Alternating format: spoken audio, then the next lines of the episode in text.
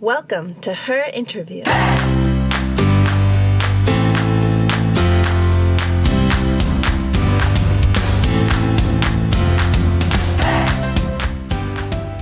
สวัสดีค่ะ สวัสดีคุณผู้ฟังทุกท่านนะคะ ตอนนี้คุณผู้ฟังอยู่กับต่ายอาทิตยาบุญยรัตน์นะคะ แล้วก็รายการ Her Interview Season 2ที่เราจะชวนคุณผู้ฟังเนี่ยมาขยายภาพของ Digital Disruption และการปรับตัวของ Business Industry ต่างๆ นะ ซึ่งในวันนี้เนี่ย แต่ก็กำลังจะพาคุณผู้ฟังออกเดินทางไปสู่episode 2พร้อม ๆ กันค่ะ ในวันนี้นะคะ แต่จะชวนคุณผู้ฟังเนี่ย มาร่วมกันตั้งคำถาม ตั้งข้อสังเกตกันแล้วก็หาคำตอบไปพร้อม ๆ กันค่ะว่าดิจิ t a ลดิสลอปชันในวงการวรรณกรรม แล้วก็สื่อสิ่งพิมพ์นั้นเนี่ยเมื่อนิตยสารต่างๆ ปิดตัวไป ร้านหนังสือก็เริ่มลดจำนวนสาขาลงนะคะ แล้วเทคโนโลยี ที่เข้ามาเนี่ยมันเข้ามาแทนที่อะไรบ้างในอุตสาหกรรมสิ่งพิมพ์ พฤติกรรมผู้บริโภคในยุคนี้เนี่ยเป็นยังไง คนยังอ่านหนังสืออยู่เหมือนเดิมไหม นักเขียนวรรณกรรม คอลัมนิสต์มีการปรับตัวในการทำคอนเทนต์ยังไงบ้าง และ support system ของอุตสาหกรรมสิ่งพิมพ์ทำอะไรกับปรากฏการณ์นี้บ้างนะคะ ถ้าคุณผู้ฟังพร้อมแล้วนะคะ ตามต่ายมาคุยกับแขกพิเศษของต่ายทั้ง 3 ท่านเลยค่ะ ท่านแรกนะคะ พี่เบลจิรเดชโอภาสพันธ์วงศ์ค่ะ สวัสดีค่ะพี่เบล สวัสดีครับต่ายค่ะแล้วก็คุณผู้ฟังค่ะ แล้วก็ท่านอีกท่านหนึ่งนะคะ อาจารย์ต้นอนุสรณ์ติดปยานนท์ค่ะ สวัสดีครับ ไข่พักคณัตทาริยวงศ์ค่ะครับสวัสดีครับผม วันนี้วันนี้ค่อนข้างที่จะเกรงนิดนึง ก็จริงๆ หัวข้อที่เราจะชวนทุกคนมาคุยกันในวันนี้เนาะก็เป็นเรื่องที่ว่าด้วยการเปลี่ยนแปลง การเปลี่ยนผ่านของวงการสื่อสิ่งพิมพ์ แต่ก็เลยอยากจะชวนคนต้นน้ำทั้ง 3 ท่านเนี่ยซึ่งเป็นผู้ผลิตชิ้นงาน งานเขียนงานสื่อสิ่งพิมพ์เนี่ยมาคุยกับเราในวันนี้ ทีนี้ก่อนที่จะคุยกันนะคะ ขออนุญาตปูพื้นหลังของทั้ง 3 ท่านก่อนเลย พี่เบลเนี่ยเป็นนักเขียนเจ้าของผลงานเรื่องสั้น ใช้นามปากกาว่าจิระเบล แล้วก็ปัจจุบันก็เป็นบรรณาธิการบริหารนิตยสารอเด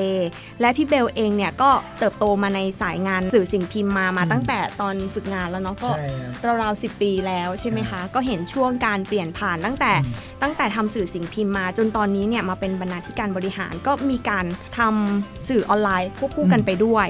แล้วก็อีกท่านหนึ่งก็อาจารย์ต้นเนาะอาจารย์ต้นเนี่ยเป็นนักเขียนนักแปลเจ้าของผลงานมากมายที่ได้สั่งสมประสบการณ์ สั่งสมชิ้นงานมาตั้งแต่ปี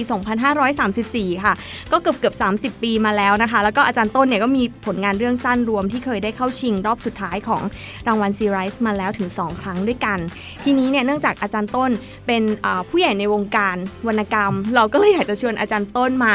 ร่วมเดินทางครั้งนี้ไปกับเรา แล้วก็มาร่วมสังเกตการณ์เนาะว่าช่วงที่ผ่านมาเนี่ยมีการเปลี่ยนผ่านมีการปรับตัวยังไงบ้างในวงการวรรณกรรมนะคะ พอเราพูดถึงการเข้ามาแทนที่ของสื่อสิ่งพิมพ์แล้วถ้าเราจะไม่ชวนแพลตฟอร์มออนไลน์ที่พาคนอ่าน เคลื่อนตัวออกจากสื่อสิ่งพิมพ์ไปสู่สื่อดิจิทัลมาเนี่ย มันก็คงจะขาดมิติวันนี้เราก็เลยชวนไข่นะคะ ซึ่งเป็น content curator จาก Story l o g แล้วก็ Fictionlog เนี่ย มาคุยกับเราในฐานะผู้ที่อยู่เบื้องหลัง ที่ขับเคลื่อนพลอ่านไปสู่แพลตฟอร์มนิยายออนไลน์ ที่เกิดขึ้นในยุคเมื่อประมาณ 3-4 ปีที่ผ่านมานะคะ ก็คิดว่าทุกคนน่าจะได้เห็นภาพรวมแล้วว่าวันนี้เราจะคุยอะไรกัน ทีนี้ก็เลยอยากจะให้แต่ละคนนะคะ ช่วยเล่าให้ฟังหน่อยอะเริ่มจากพี่เบลก่อนแล้วกันครับว่า ในการผลิตชิ้นงานสื่อสิ่งพิมพ์ชิ้นหนึ่งเนี่ยมันมีกระบวนการในการผลิตยังไงบ้าง โอ้โห ถ้าเล่ากระบวนการนี้ เทปนี้ความยาวกี่ชั่วโมงครับต่ายสิบเดี๋ยชั่วโมงค่ะโอ้โหปกติโอเคอะๆคร่าวๆแล้วกันแล้วนิตยสารน่าจะให้คนฟังได้เห็นภาพน่าเนาะจะเล่าคร่าวๆให้เห็นภาพครับอืมก็ความจริงมันมันน่าจะพอคาดเดาได้แหละการจะเกิดขึ้นของนิตยสารเล่มหนึ่งมันมีกระบวนการอะไรบ้างเนาะก็เริ่มจากการเริ่มจากการคุยกันในทีมก่อนว่าอืมในแต่ละเดือนเราอยากนำเสนอเรื่องอะไรผ่านตัวนิตยสาร แล้วก็ หลังจากที่ได้หัวข้อแล้วก็มาลงลึกกับมันว่า แล้วในหัวข้อใหญ่ที่เราอยากเล่าเนี่ย ในเนื้อหาที่จะเล่าเรื่องนี้มันจะประกอบด้วยหัวข้อย่อยอะไรบ้างอือฮึประเด็นที่เราอยากเล่าคืออะไรเอ่อวิธีเล่าเป็นยังไงเอ่อแหล่งข่าว หรือคนที่จะมาให้ข้อมูลกับเราในเล่มนี้จะมีใครบ้างค่ะเอ่อหลังจากนั้นก็เข้าสู่กระบวนการ production ก็คือ กองบรรณาธิการที่ทำหน้าที่ทำเนื้อหา ก็กระจายออกไปทำตามที่เราพูดคุย แล้วก็วางแผนกันเอาไว้ครับช่างภาพก็ออกไปถ่ายภาพอืมเอ่อหลังจากนั้นเราได้คอนเทนต์กลับมา เราได้เนื้อหาที่เป็นตัวอักษรกลับมามานั่งถอดเทปมานั่งเรียบเรียงเขียนเอ่อส่วนช่างภาพก็ไปถ่ายภาพมาอะไรเงี้ยครับก็เข้าสู่กระบวนการ production อีกขั้นตอนหนึ่งก็คือ คนที่เป็นกราฟิก คนที่เป็น art director ก็จะเอามันมาจัดหน้าใช่ไหมครับ คนที่เป็นพิสูจน์อักษรก็มาตรวจคำผิด ตรวจคำผิด ว่านักเขียนเขียนมามีคำใดขาดตกไปหรือเปล่าอะไรเงี้ยครับอืมแล้วก็หลังจากนั้นก็หลังจากที่ layout เสร็จแล้ว ตรวจความถูกต้องต่างๆ เสร็จแล้วมันก็เข้าสู่กระบวนการพิมพ์ อันนี้ก็ยังมีตัวละครใหม่เข้ามาอือฮึซึ่งก็คือโรงพิมพ์อ่าใช่ แล้วก็ดีลกับลงพิมพ์เทคนิคพิเศษที่เราจะใช้เป็นยังไงเอ่อกระดาษที่เราจะใช้ในแต่ละเล่มถ้ามันมีการเปลี่ยนแปลงจะเป็นยังไงค่ะอันนี้คือภาพรวมในแง่ของการผลิตเนื้อหานะครับค่ะ แต่ความจริงระหว่างนั้นนะมันจะมีขั้นตอนยิบย่อยไม่ว่าจะเป็นการขายโฆษณาค่ะหรือว่าองค์ประกอบในในนิตยสารเล่มหนึ่งก็จะมีคอลัมน์ประจำเนาะในแต่ละเดือนเนาะอ่าเพื่อที่จะชวนคนอ่านให้ติดตาม ครับผม ซึ่งอันเนี้ยก็ก็อาจจะต้องเท้าความนิดนึงว่าอืมอเดทุกวันเนี้ยครับเอ่อตัวนิตยสารเองเนี่ยเราถอดคอลัมนิสต์ออกไปอยู่ในโลกออนไลน์เกือบหมดอืมอืม เหลืออยู่เพียงแค่พี่ตั้มวิสุทธ์เนาะที่เขียนเขียนการ์ตูนการ์ตูนอยู่ท้ายเล่มอะไรเงี้ยเพื่อที่จะรองรับพฤติกรรมของหรือว่าผู้บริโภคทิศทางใหม่ที่อเดคิดว่าอันนี้น่าจะตอบโจทย์ผู้บริโภคครับ ก็คือเราทำทางเล่มค่ะเป็นเรื่องเดียวกัน คือที่ผ่านมาครับถ้าเกิดย้อนหลังกลับไปในช่วงที่นิตยสารเฟื่องฟูครับ ใน a day มันจะมีเนื้อหาย่อยเต็มไปหมดเลยอืมไม่ว่าจะเป็นเรื่อง current เนาะคอนเสิร์ตจะมีเมื่อไหร่อัลบั้มใหม่ช่วงนี้มีอะไรน่าสนใจรวมถึงคอลัมนิสต์ต่างๆอะไรเงี้ยเพียงแต่ไอ้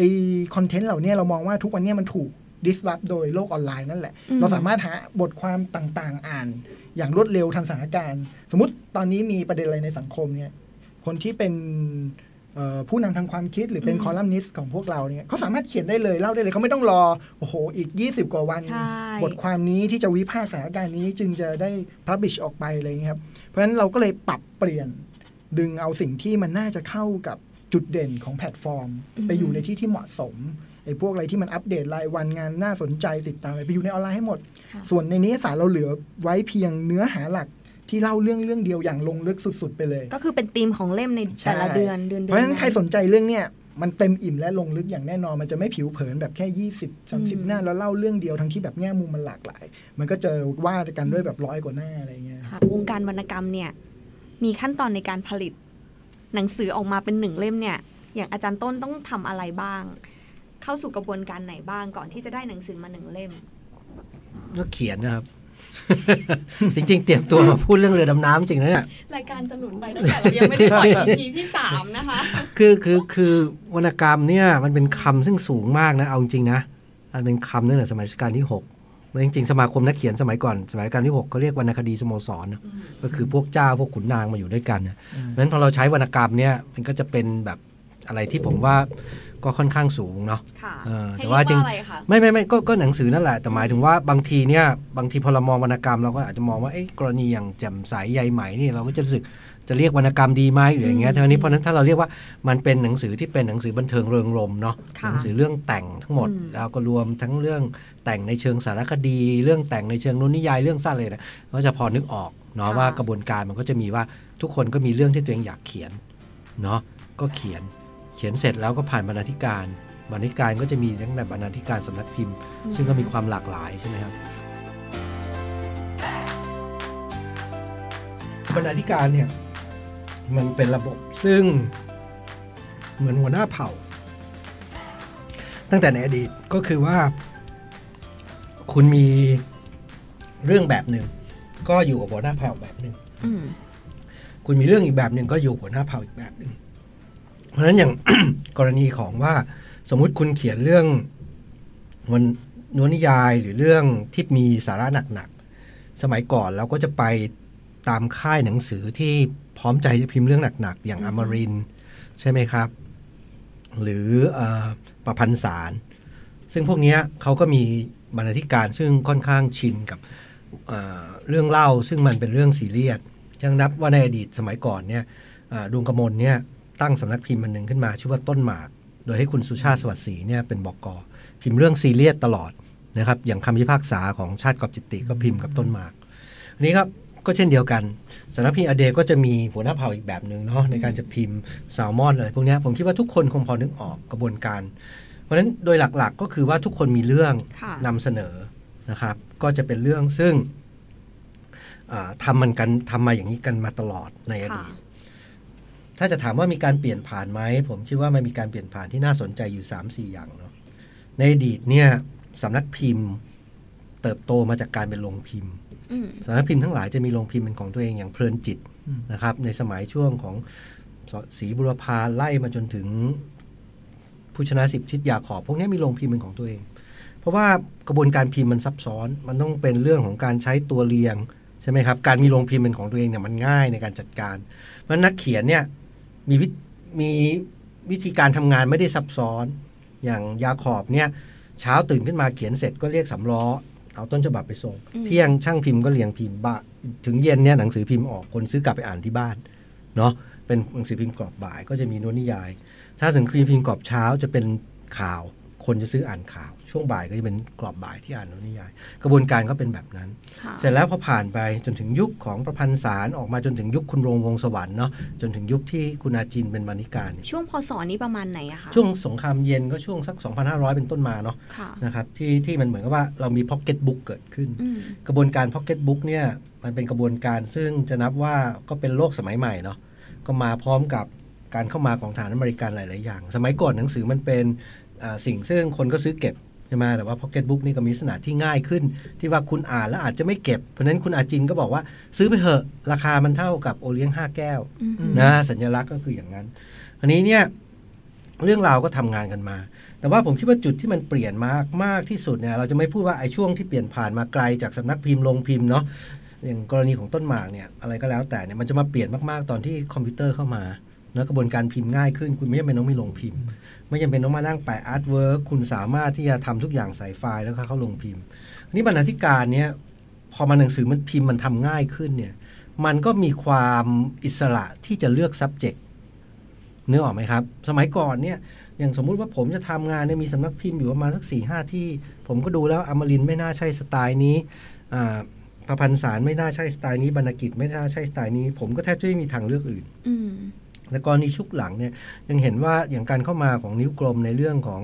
อาโตเกียวไม่มีขาเนาะซึ่งค่ะ a day เนี่ยเป็นคนพิมพ์ยุคแรกๆ a book แล้วอ่า a book a book เนี่ยเป็นคนพิมพ์เนี่ยก็คือจุดที่เหมือนกับว่าเริ่มเห็นว่าเฮ้ยเรื่องบางเรื่องไม่ใช่ซีเรียสถึงขนาดเป็นวรรณกรรม มันก็สามารถมีตลาดได้อืมใช่ไหมเพราะฉะนั้นกระบวนการตอนนี้โลกมันก็เปลี่ยนไปว่าโอเค ในมุมนึงเนี่ยเรื่องมันเหมือนกับแบบว่า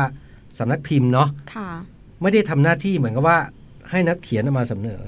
มันมีลักษณะที่เหมือนกับว่าเป็นระบบการซิมไบโอซิสคือทำงานร่วมกันมากขึ้นค่ะสมมุติผมเป็นบกเนาะอืมผมคิดว่าอย่างผมก็เจอบกเนี่ยอย่างผมทำงานกับกับแซลมอนหรือหลาย ๆ ที่เนี่ยอืมระบบมันก็จะเป็นเหมือนกับว่า ผมไม่ได้เป็นคนเขียนต้นฉบับจนเสร็จแล้วไปนำเสนออีกต่อไปละมันเป็นการทำงานร่วมกันตั้งแต่แรกเลยนะ อย่างผมทำงานกับกาย ซึ่งเป็นบกแซลมอนเนี่ยก็จะคุยกันว่าเฮ้ยปีนี้ผมจะออกเล่มนี้ ตีมมันจะเป็นแบบเนี้ยปกมันควรจะเป็นยังไงอืมคิดกันตั้งแต่ตอนต้นเนาะแล้วผมก็เขียนหนังสือไป หลังจากนั้นอีกเดือนสองเดือนคนออกแบบปกก็จะเริ่มคุยว่าปกเป็นแบบนี้แล้วผมบอกเฮ้ยเรื่องตอนท้ายมันอาจจะมีจุดนี้นะก็มาทำหรือว่าเราควรที่จะเพิ่มอะไรในในในเรื่องนี้เราควรจะออกช่วงไหน คือพูดง่ายๆมันไม่ได้เหมือนกับว่าเราไม่ได้มองหนังสือเป็นหนังสือเนาะค่ะหนังสือถูกมองว่ามันเป็นคอมมูนิตี้หรือเป็นสินค้าชนิดหนึ่งอะ่ะ คือคุณต้องมองมันอย่างนั้นเนาะอืมคุณถึงจะพร้อมใจที่จะพุชมันให้ไปในลู่ทางที่มันควรจะเป็นอะอืมใช่ไหมอย่างเช่นแบบว่า subject ผมเรื่องใหม่เนี่ยมันเกี่ยวข้องเกี่ยวกับเรื่องของฮ่องกงเนี่ยเราก็ต้องดูว่าเอ๊ะมันจะหาช่วงโปรโมทมันยังไงอืมเพราะฉะนั้นเพราะฉะนั้นเนี่ยกระบวนการตรงเนี้ยบรรณาธิการเนี่ย ก็ทำงานกับนักเขียนในลักษณะทีมเวิร์กเนาะไม่ใช่เป็นคนมานั่งตรวจต้นฉบับอย่างเดียว นักเขียนส่งมาปุ๊บเอ้ยคำผิดเป็นอย่างนี้แก้ประโยคนี้เสร็จแล้วก็ไปให้คนเรียง คือเขามีลักษณะเป็นกระบวนการที่มันทำงานเหมือนว่า พร้อมจะตีความไปพร้อมกับเราอืมว่าหนังสือมันควรจะออกอะไรค่ะใช่ไหมอย่าง My Shape อย่างเงี้ยเอ่อที่ออกไปล่าสุดเนี่ยกายก็เป็นคนบอกว่าเอ้ยเราสับเอาข้างหลังมาข้างหน้าดีไหมอืมแล้วต้นฉบับต้นฉบับเดิมมันเป็นมันเป็นคอลัมน์เนาะมันก็รวมเล่าไปเรื่อยๆ เนี่ยคือสิ่งเหล่านี้ผมคิดว่ามันคือการทำงานในโลกยุคใหม่ขึ้นเรื่อย ๆ แล้วก็เขาก็บริการยุคใหม่เขาก็ได้ไม่ได้ทำงานเหมือนกับแบบว่า รอให้นักเขียนมาเสนออีกต่อไปแล้วเนาะมันมีลักษณะของการทำงานในเชิงรุกมากขึ้น คือในอดีตเนี่ยการตลาดของหนังสือมันไม่ซับซ้อนอืมสำนักพิมพ์ออกหนังสือเสร็จปุ๊บก็ส่งสายส่ง สายส่งก็ไปอยู่สองสามที่เนาะที่แรกคือร้านหนังสือถูกไหมอืมที่ที่สองคือแผงหนังสือ หนังสืออย่างคุณโรงวงศ์สวรรค์สมัยก่อนขายตามแผงหนังสือที่เราเห็นเป็นแผงแบบอืมหนังสือพิมพ์เลยนะค่ะคือพ็อกเก็ตบุ๊กเนี่ยมันขายตามแผงหนังสือด้วยอืมเพราะฉะนั้นก็ไปสายส่งไหนส่งดี ส่งภาคอีสาน ส่งเหนือส่งใต้เขาก็จะทำงานกันอย่างนี้ แต่ปัจจุบันเนี่ยมันสามารถที่จะขายออนไลน์ได้ มันสามารถที่จะมี segment อื่นเนี่ยคุณมานั่งบอกว่าเฮ้ยสำนักพิมพ์อ้าวรอพิมพ์ต้นฉบับแล้วก็เรียกสายส่งมันไม่มีอีกแล้วอะใช่ไหมค่ะคุณระบบ pre-order เนี่ยจริง ๆ คุณอาจินต์ก็ทำมาก่อนเนาะอืมคุณอยากได้เนี่ยคุณคุณก็ส่งเงินมาแต่หมายถึงว่าส่งเงินมาในสถานะที่ว่าเป็นสมาชิกก็ว่าไปค่ะเนอะเออแต่ว่าพรีออเดอร์แบบเป็นเล่มๆเนี่ยมันไม่มีเพราะมันทำงานลำบากมากนะ สมมุติว่าอะเอ่องานโรงเล่มใหม่ออกมาเนี่ยอย่างมากเขาก็แค่โปรโมทว่าต้นเดือนพฤศจิกาพบกัน แต่ไม่ได้บอกว่าอะใครอยากได้ลดราคาซื้อในราคานี้ณวันนี้คุณส่งเงินเขาบอกเพราะกระบวนการมันยุ่งยากเนาะค่ะการส่งเงินสมัยก่อนต้องแลกธนานัตอ่าฮะถูกไหมทุกคนไปไปสนีย์ส่งนะแล้วคนต้องมันจดเลขธนานัตอะอืมโอ้มันไม่ใช่ เดี๋ยวนี้คุณแบบคุณเป็น list รายชื่อมาคุณส่งเงินเข้ามาใช่ไหมอือฮึมีแอปพลิเคชัน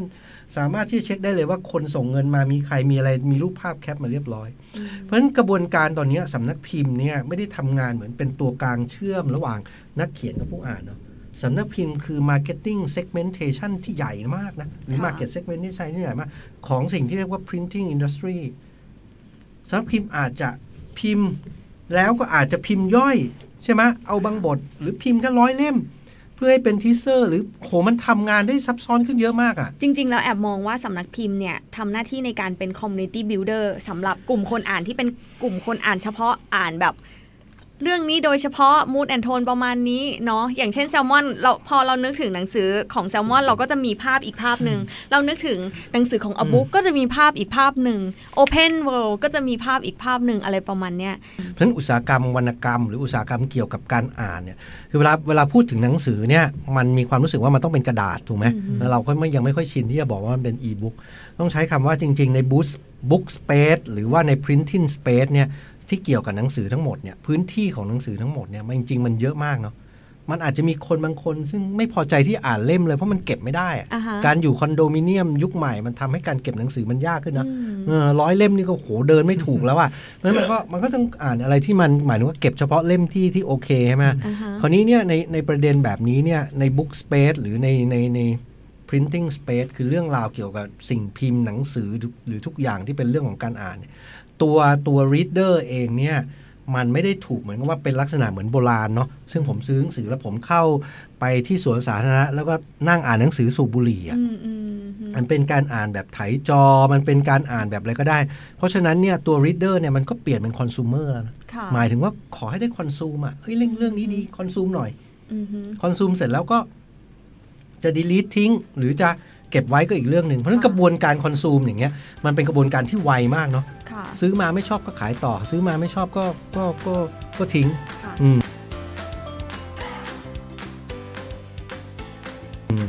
พูดถึง community ของคนอ่านแล้วอืมสมัยก่อนถ้าพูดถึง community ของคนอ่าน เราจะเจอได้ในห้องสมุดเนาะ หรือว่าแบบอืมชมรมรักการอ่าน แต่ยุคเนี้ยพอมีเทคโนโลยีเข้ามา มีแพลตฟอร์มออนไลน์เกิดขึ้น อย่างเช่นวันเนี้ยเราก็เลยจะชวนไข่มาคุยค่ะ ในฐานะอืมคนที่ build community ของคนอ่าน คนที่ build community ของนักเขียน นักเขียนหน้าใหม่ แล้วก็เนี่ยซึ่งไข่เองก็ทำหน้าที่เป็น curator ใช่ไหมคะ อยากจะช่วยให้ไข่ช่วยเล่าให้ฟังหน่อยว่าเอ่อปรากฏการณ์ที่มันเกิดขึ้นช่วงที่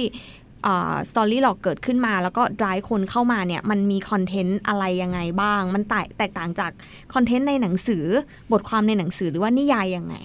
นะครับก็จริงๆ Storylog มาถึงตรงนี้ก็ประมาณ 5 ประมาณ 5 ปีกว่าๆแล้วเนาะอืมตอนแรกอะครับที่ Storylog มันมันเปิดขึ้นมามันเป็นยุคที่มันมันจะเคยมียุคหนึ่งที่คนจะมาคิดกันเขียนบล็อกเขียนอะไรกันนะครับ แล้วเหมือนอืมมันก็จะมีช่วงหนึ่งที่เว็บบล็อกมันหายไป ก็ทางพี่โป้ก็อยากให้มีพวกอ่า พื้นที่ที่เอาไว้ให้คนมาเขียนกัน เรานึกว่ามันเหมือนเป็นหน้ากระดาษเปล่าๆอะครับ ถ้าคนที่เข้าไปใน Storylog จะเห็นว่าเราเราจะไม่มีฟีเจอร์อะไรเยอะเลยเราจะมีแค่รูปใส่รูปภาพได้รูปเดียวเป็น head อือฮึเป็น heading เนาะแล้วก็ที่เหลือจะเป็นเทคหมดเลย เพราะว่าเรารู้สึกว่าอยากให้คนโฟกัสกับ กับเรื่องของการเขียนมากกว่า ซึ่งอันเนี้ยตอนแรกเราก็ไม่ได้กะว่าจะบิว community อะไรมันมากมาย แต่พอมันผ่านไปผ่านมา มันก็ community มันก็สร้างของมันขึ้นมาเองอะครับมันจะมีคนที่ชอบบอกว่านักเขียนใน Storylog อาจจะมีความแบบฮิฟสเตอร์ แล้วมันเรื่องราวเนี้ยน่าจะเป็นเรื่องของความสัมพันธ์สีควันบุหรี่อ่าฮะซึ่งมันก็จะมีแบบความหว่องหว่องอยู่ในนั้น ซึ่งอันเนี้ยเคยมาคิดดูเหมือนกันว่าทำไมมันถึงเป็นแบบนี้ก็คือ ผมรู้สึกว่าจริง ๆ แล้วว่า คนน่าจะต้องการแบบ space ในการเล่าเรื่องแบบ บางอย่างของตัวเองออกมาอ่าฮะซึ่งมันมันไม่ได้มันไม่ได้ request ว่าคุณต้องเป็นแบบนักเขียนที่ต้องแสดงตัวตนสั่งสมด้วยประสบการณ์มานานมันแบบอืมฉันมีเรื่องเล่า แล้วก็เรื่องเล่าในนั้นมันก็จะเป็นเรื่องแบบความสัมพันธ์ ความรัก ความสุขอืมความเศร้ามันก็จะเป็นเรื่องของอิโมชัน a ลเยอะมาก ๆ ในนั้นนะครับ เราจะสังเกตเห็นว่า ช่วงวันศุกร์กลางคืนหรือว่าอะไรพวกเนี้ยครับ จะเป็นช่วงที่คนจะมาเขียนกันเยอะอืมอยู่เหมือนกัน แล้วก็จะเป็นเรื่องของแบบ มันก็จะมีของหลายช่วงวัยเนาะแบบวัยรุ่นมาจนถึงแบบผู้ใหญ่ไปทำงาน มันก็จะเป็นเรื่องของความสัมพันธ์ในหลากหลายรูปแบบหรือแบบวันนี้ไปเจออะไรมาบ้างอะไรเงี้ยผมก็เลยรู้สึกว่าพอมันมีคนมาเขียนตรงนั้นเยอะขึ้นเยอะขึ้นอะแล้วคนก็เอาไปแชร์กันส่วนใหญ่ Storylog ที่เห็นแชร์จะอยู่ในทวิตเตอร์ค่ะกันเนาะแล้วก็มันเหมือนแบบ มันก็เลย lead มันก็เลย lead คนประเภทเดียวกันเข้ามา ผมก็เลยคิดว่ามันก็อาจจะเหมือนกับสำนักพิมพ์ที่เราอย่างที่เมื่อกี้ที่พี่ต่ายพูดเนอะค่ะว่าสำนักพิมพ์เราก็จะ ดูมองว่าเออสำนักพิมพ์เนี้ยงานเขียนเขาก็จะเป็นประมาณไหน คิดว่า Storylog เองก็เป็นประมาณนั้น จริง ๆ แล้วทางเราไม่ได้อาจจะไม่ได้ช่วย build community อะไรเลยก็ได้อืมแต่ด้วยความความที่ว่าเราเป็น curator ครับมันอาจจะพอพูดได้ว่า พอเรา curate เรื่องราวเหล่านี้มากขึ้น มันก็ทำให้เปิดประตูต้อนรับคนที่ชอบในเรื่องราวเหล่านี้ เพิ่มขึ้นมาประมาณหนึ่ง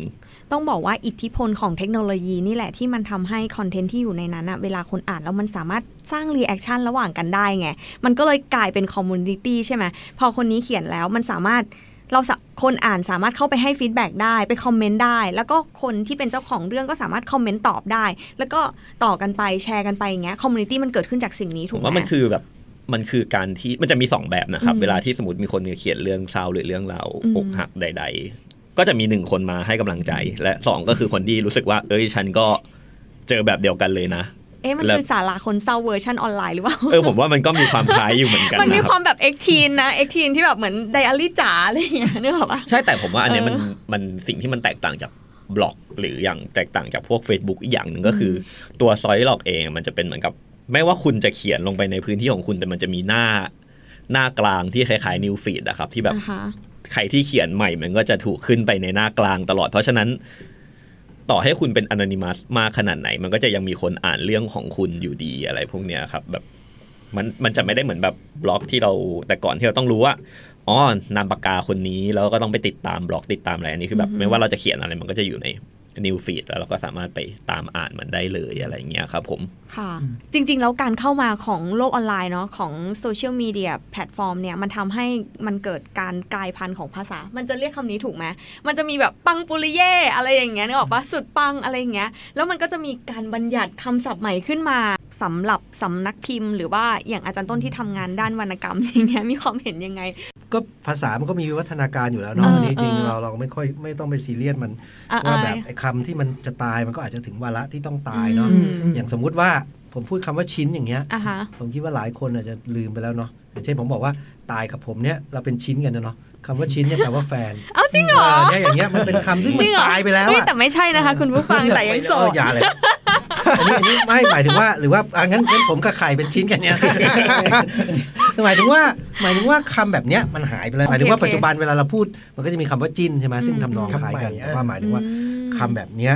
ซึ่งศัพท์แบบเนี้ยคุณก็ไปอ่านในมาลายชูพินิษหรืออ่านอืมในสีบุรพามันเจออะอ๋อแต่ถามว่าอ๋อ ผมมาใช้ตัวเนี้ยมันก็ได้นะ อ่าฮะ แต่ว่าหมายถึงว่าผมต้องใช้อย่างอย่างล่าสุดที่เขียนเรื่องสั้นชุดหนึ่งเนี่ยเราเขียนด้วยภาษาแบบสีบุรพาหรือมาลายชูพินิษอะมันก็อืม สนุกนะ อืม อย่างเช่นผมบอกว่า ผมคิดถึงผู้หญิงคนนี้เต็มดวงจิตอย่างเงี้ยอืมซึ่งพูดง่ายๆนะว่าถ้าผมเขียนใน เรื่องอื่นเนี่ยมันดูเชยเนาะแต่พอเขียนเหมือนกับว่ามันเป็นนวนิยายย้อนยุคเนี่ยอ่าฮะเออ มันมีความสละสลวยของภาษาแบบนั้นอยู่เออแต่ว่าก็ไม่ได้ request นะว่าทุกคนมันต้องต้องใช้หรือต้องเข้าใจอะอ่าฮะคือมันมันมันเป็นสิ่งที่มันดำเนินไปอะอ่าคุณจะทำยังไงอะ วันนี้เราพูดถึง disruption ไง ภาษาเป็นส่วนหนึ่งของของวรรณกรรมของมีเดียที่ต้องหยิบมาใช้อะไรเงี้ย แล้วก็ทีเนี้ยคำแต่ละคำมันก็เหมาะกับแต่ละโซแต่เชียลมีเดียแพลตฟอร์มแต่ละแพลตฟอร์มของมันเหมือนกันอืมเออเราก็เลยอยากอยากจะแบบมาแตะตรงนี้นิดนึง เมื่อกี้เนาะเราก็พูดไปแล้วเห็นภาพรวมของการทำงานในนิตยสารในแพลตฟอร์มออนไลน์ละก็เลยอยากจะถอยกลับมาอีกนิดนึงว่าฟังก์ชันของนิตยสาร ฟังก์ชันของวรรณกรรม ฟังก์ชันของโซเชียลมีเดียแพลตฟอร์มอะมันคืออะไรในในภาพของแต่ละคนอะตอนนี้นะยุคปัจจุบันอืมทุกวันเนี้ยว่า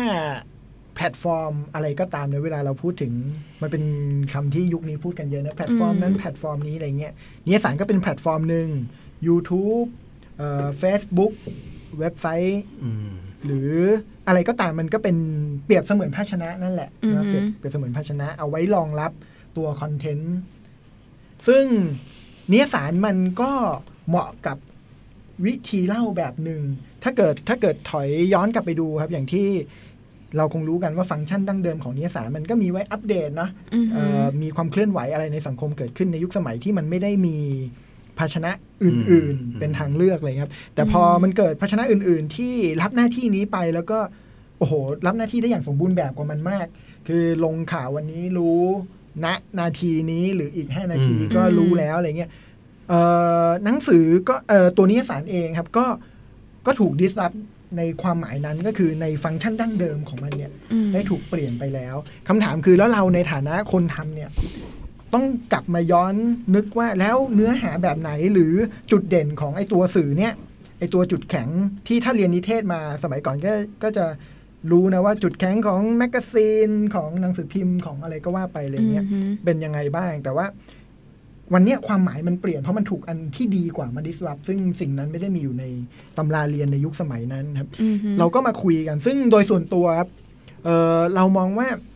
พฤติก็ย้อนกลับไปมองนะว่าพฤติกรรมของเราเวลาเราอ่านแมกกาซีนน่ะมันเป็นยังไง มันคือการอยู่กับ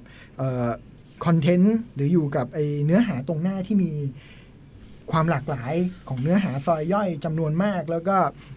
แล้วก็จำนวนเอ่อด้วยธรรมชาติของมันเป็นสิ่งพิมพ์กระดาษอืมมี layer สามารถเล่าบางเรื่อง เวลาเราเห็นภาพในมือถือ เราก็เห็นมันในมุมในในจอเล็ก ๆ ใช่ไหมครับอือฮึพอเนื้อสารมันมีเอ่อ จุดแข็งทางด้านขนาด ทางด้านการสัมผัสการพลิกหน้าหรืออะไรก็ตามอะไรเงี้ยเพราะฉะนั้นมันก็เหมาะกับการเล่าเรื่องแบบหนึ่งในเชิงลึกสำหรับเรานะสำสำหรับอเดเองที่ที่มองว่า เราเองมีทั้งออนไลน์แล้วก็ปริ้นสมมุติเวลาเราจะเล่าเรื่องเรื่องเดียวกันเนี่ยผ่านปริ้นกับเล่าเรื่องผ่านออนไลน์วิธีคิดจะไม่เหมือนกันค่ะสมมุติเราเล่าเรื่องผ่านออนไลน์เราก็มองมันเป็นบทความชิ้นหนึ่งหรือเต็มที่ก็เป็นซีรีส์คือมีหลาย ๆ ชิ้นอ่านต่อเนื่องกันอือฮึแต่ว่ามันเป็น แต่ว่าเวลาคิดอะเราก็จะคิดมันเพียงแค่เฮ้ยแล้วไอ้บทความที่ว่าด้วยเรื่องเนี้ยจะว่าด้วยประเด็นไหนอืมวิธีการคิดมันจะถูก scope ให้แก้แคบเข้ามา เพราะด้วยพื้นที่มันมีเพียงเท่านั้น แต่เวลาเราคิดเป็นแมกกาซีนสมมุติเราพูดขึ้นมาเรื่องหนึ่งว่าเราจะเล่าเรื่องนี้ มันจะเป็นการตีความเรื่องนี้ผ่านแง่มุมที่มันรอบด้านมาก มันจะไม่ใช่แค่เรื่องเดียวมิติมันจะกว้างขึ้นใช่เช่นสมมุติลึกเราพูดขึ้นเรื่องพอดแคสต์ถ้าเราเขียนในออนไลน์เราก็คงเขียนว่าพอดแคสต์ปัจจุบันเป็นยังไงอืมแต่ถ้ามันถอยออกมาเล่าด้วยแมกกาซีนจะเล่าเรื่องรายการพอดแคสต์เนี่ยเฮ้ยมันมีแง่มุมไหนบ้างการเกิดขึ้นของมันสิ่งที่มันมา disrupt การในยุคปัจจุบันมันเป็นยังไงคอนเทนต์วิธีทำหรืออะไรต่างๆมันมีแง่มุมอือฮึที่หลากหลาย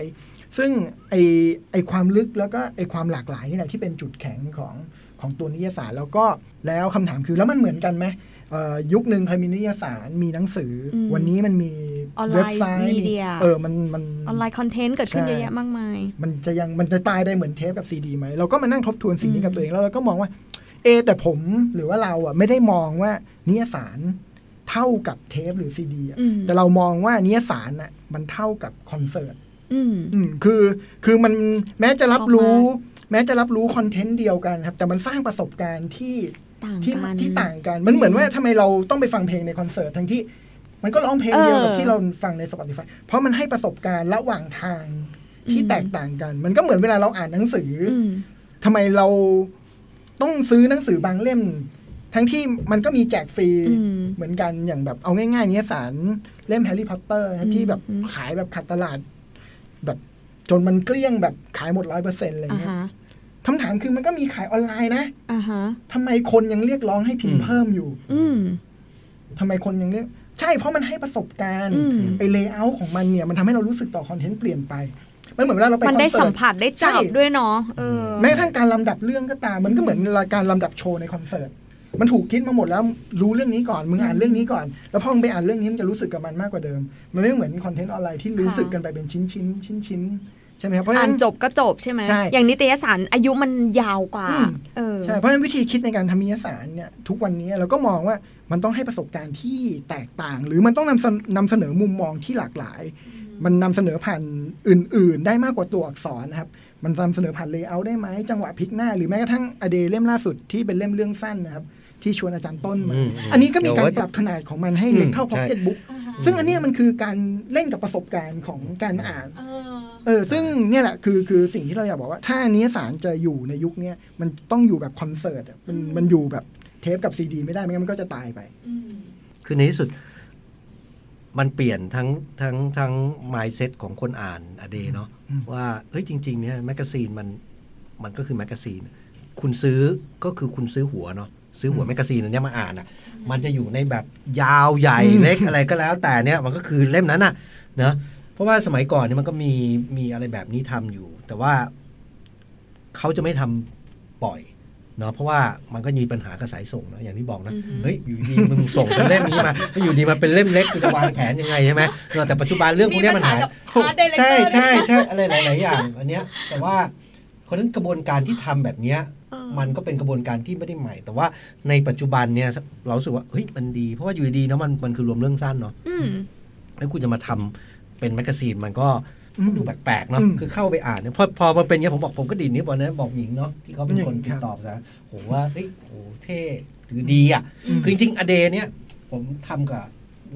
อ่ออเดสองครั้งในปีนี้เนาะอันหนึ่งคือมเรื่องอีสานค่ะคือคือเราคือเราก็แบบเฮ้ยมันมีอย่างนี้ด้วยวะดีดีก็ส่งคนมาลงพื้นที่เนาะเออนัดเจอกันกลางป่ากลางเขาอย่างเงี้ยแบบเอาอะไรวะเนี่ยแล้วก็ไปนั่งคุยกันเรื่องข้าวเรื่องเรื่องอะไรอย่างเงี้ย ซึ่งผมรู้สึกว่าคือในที่สุดในแมกกาซีนมันมันมันกลายมันไม่ได้เป็นเฉพาะตัวเหมือนกับว่าอะ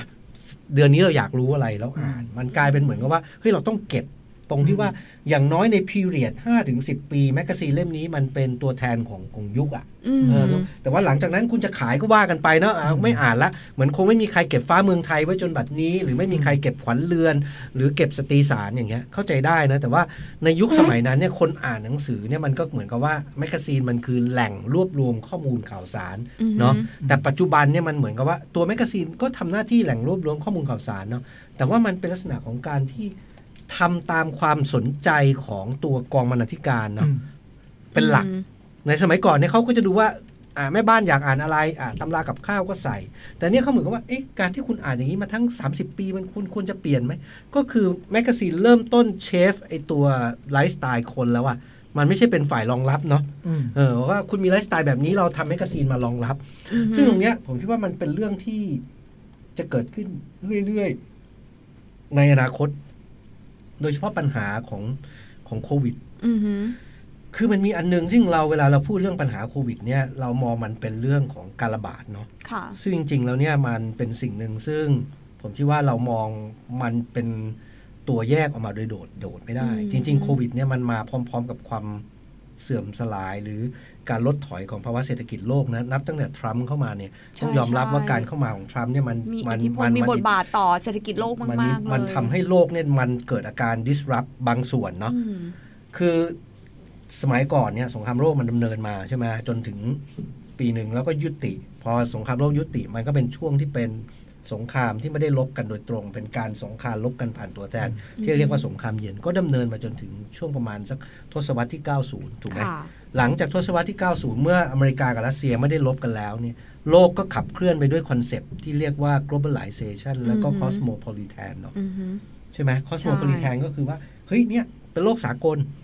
ถามว่าอิทธิพลของคุณของการเป็นโลกสากลอะไรที่คุณเห็นง่ายๆเลยก็คือ low cost airline อืมนะคุณอยากนั่งเครื่องบินไปไซ่ง่อนสมัยก่อนเนี่ย ผมต้องนั่งผ่านการบินไทยนะ ไปกลับเนี่ยประมาณหมื่นกว่าไปบาทต้องไปจองตั๋วที่สีลมใช่จ้า เดี๋ยวนี้คุณสามารถจองผ่านแอป แล้วคุณบินโดยราคาพันกว่าบาทกับพันกว่าบาทอะอืมแต่ว่ามันดำเนินอย่างเงี้ย มาจนถึงยุคเนี้ย ผมคิดว่าความเป็น globalization มันจบละค่ะอื มมันจบนะอ่าฮะเมื่อวานผมก็เจอหนุ่มโตมรในงานเซเว่นบุ๊กแล้วก็คุยกันเรื่องหนึ่งบอกว่า ผมเป็นแฟนหนังนิตยสารอยู่สองเล่มเนาะซึ่งมันเป็นนิตยสารของ globalize มากคืออืม Monocle กับ Courrier ค่ะคือไอ้ Monocle เนี่ยเห็นเลยว่าพอมันเจอปัญหาโควิดเนี่ยอืมคอนเทนต์ที่อยู่ข้างในแม่งแบบ แม่งถูก disrupt อะเพราะว่ามันจะพูดเรื่องแบบว่า คุณกินข้าวที่โกเบเสร็จเนี่ยวันรุ่งขึ้นคุณไปต่อกาแฟที่เมลเบิร์นคือมันอ่าฮะพูดชีวิตแบบที่คุณมี freedom ในการ move อะอ่าฮะอ่าฮะแต่พอคุณ move ไม่ได้อะ หนังสือคุณจะขายอะไรวะอืมอืมคอนเทนต์ข้างในมันก็ขาดหายไป ไม่ก็แม้แต่แมกกาซีนผู้หญิงเนี่ยเออเอาเราจะมีคอลัมน์ท่องเที่ยวใช่ไหมใช่แต่ที่คุณทำท่องเที่ยวไม่ได้อะอืมหรือคุณจะทำท่องเที่ยวทำภายในประเทศก็ก็ดูตลกอะใช่ไหมอืมสมมุติว่ามันเป็นแมกกาซีน Harper b a z a r ฝรั่งเศสเนี่ยจะเที่ยวปารีสลียงอย่างนั้นเหรอ มันไม่ได้ใช่ไหมมันต้องไปแบกแดดไปอ่าในมาดากัสการ์ไปอะไรเงี้ยมันไปไม่ได้อะอืม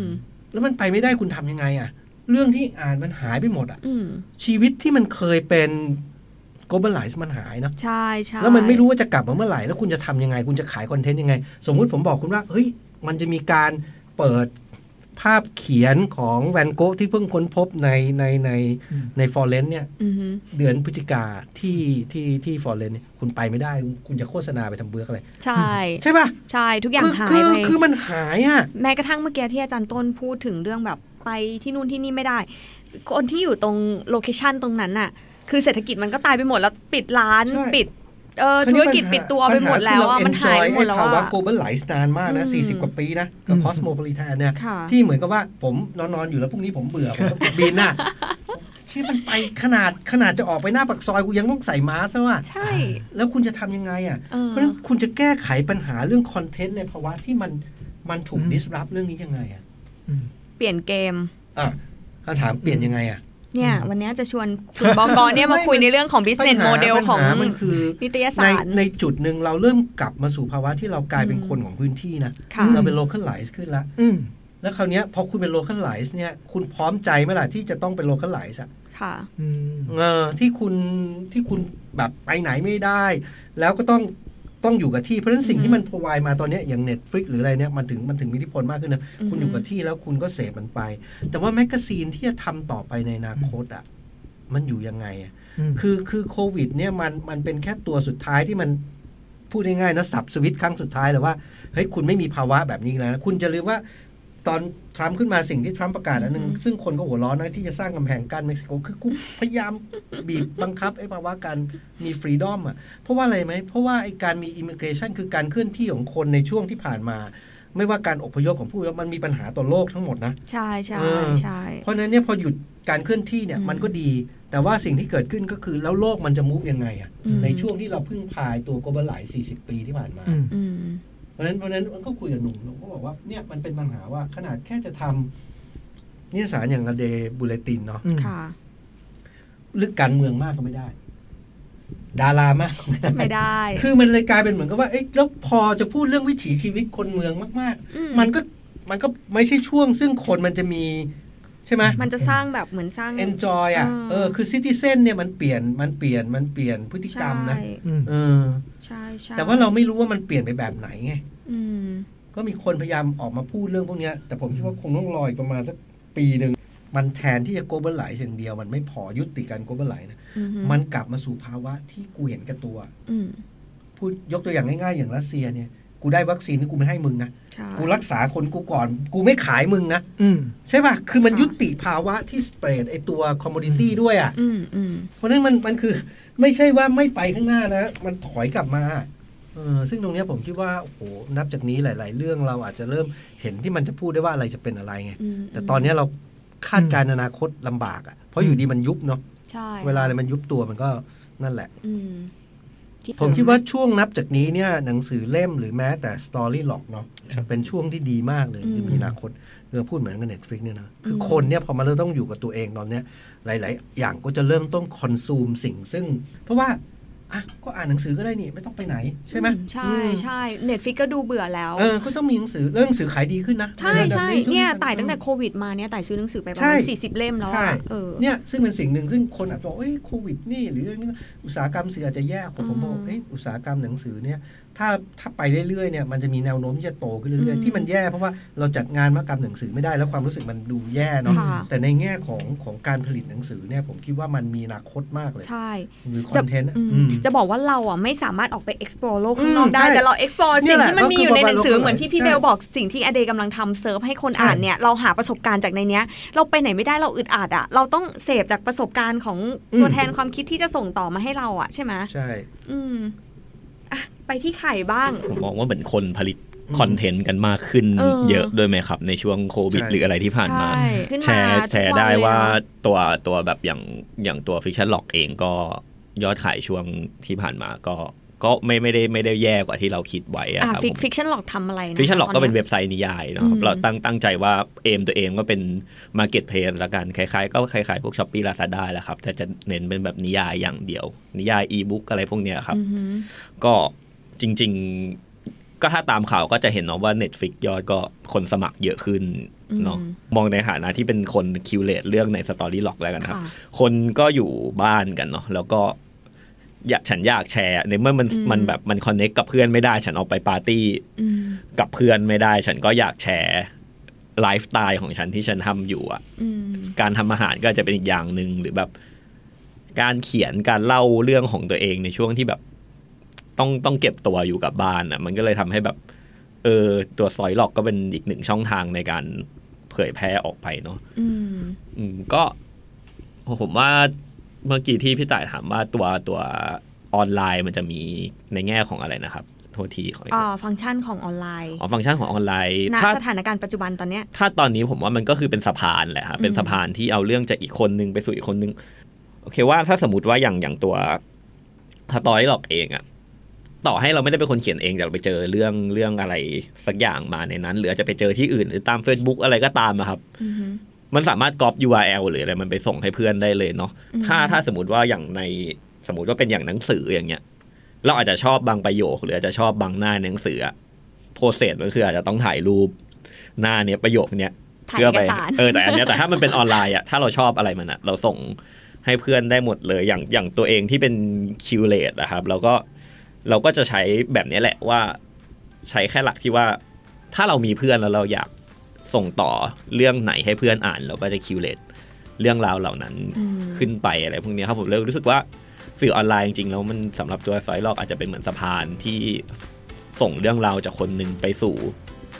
อีกกี่คนก็ไม่รู้อะครับอืมอืม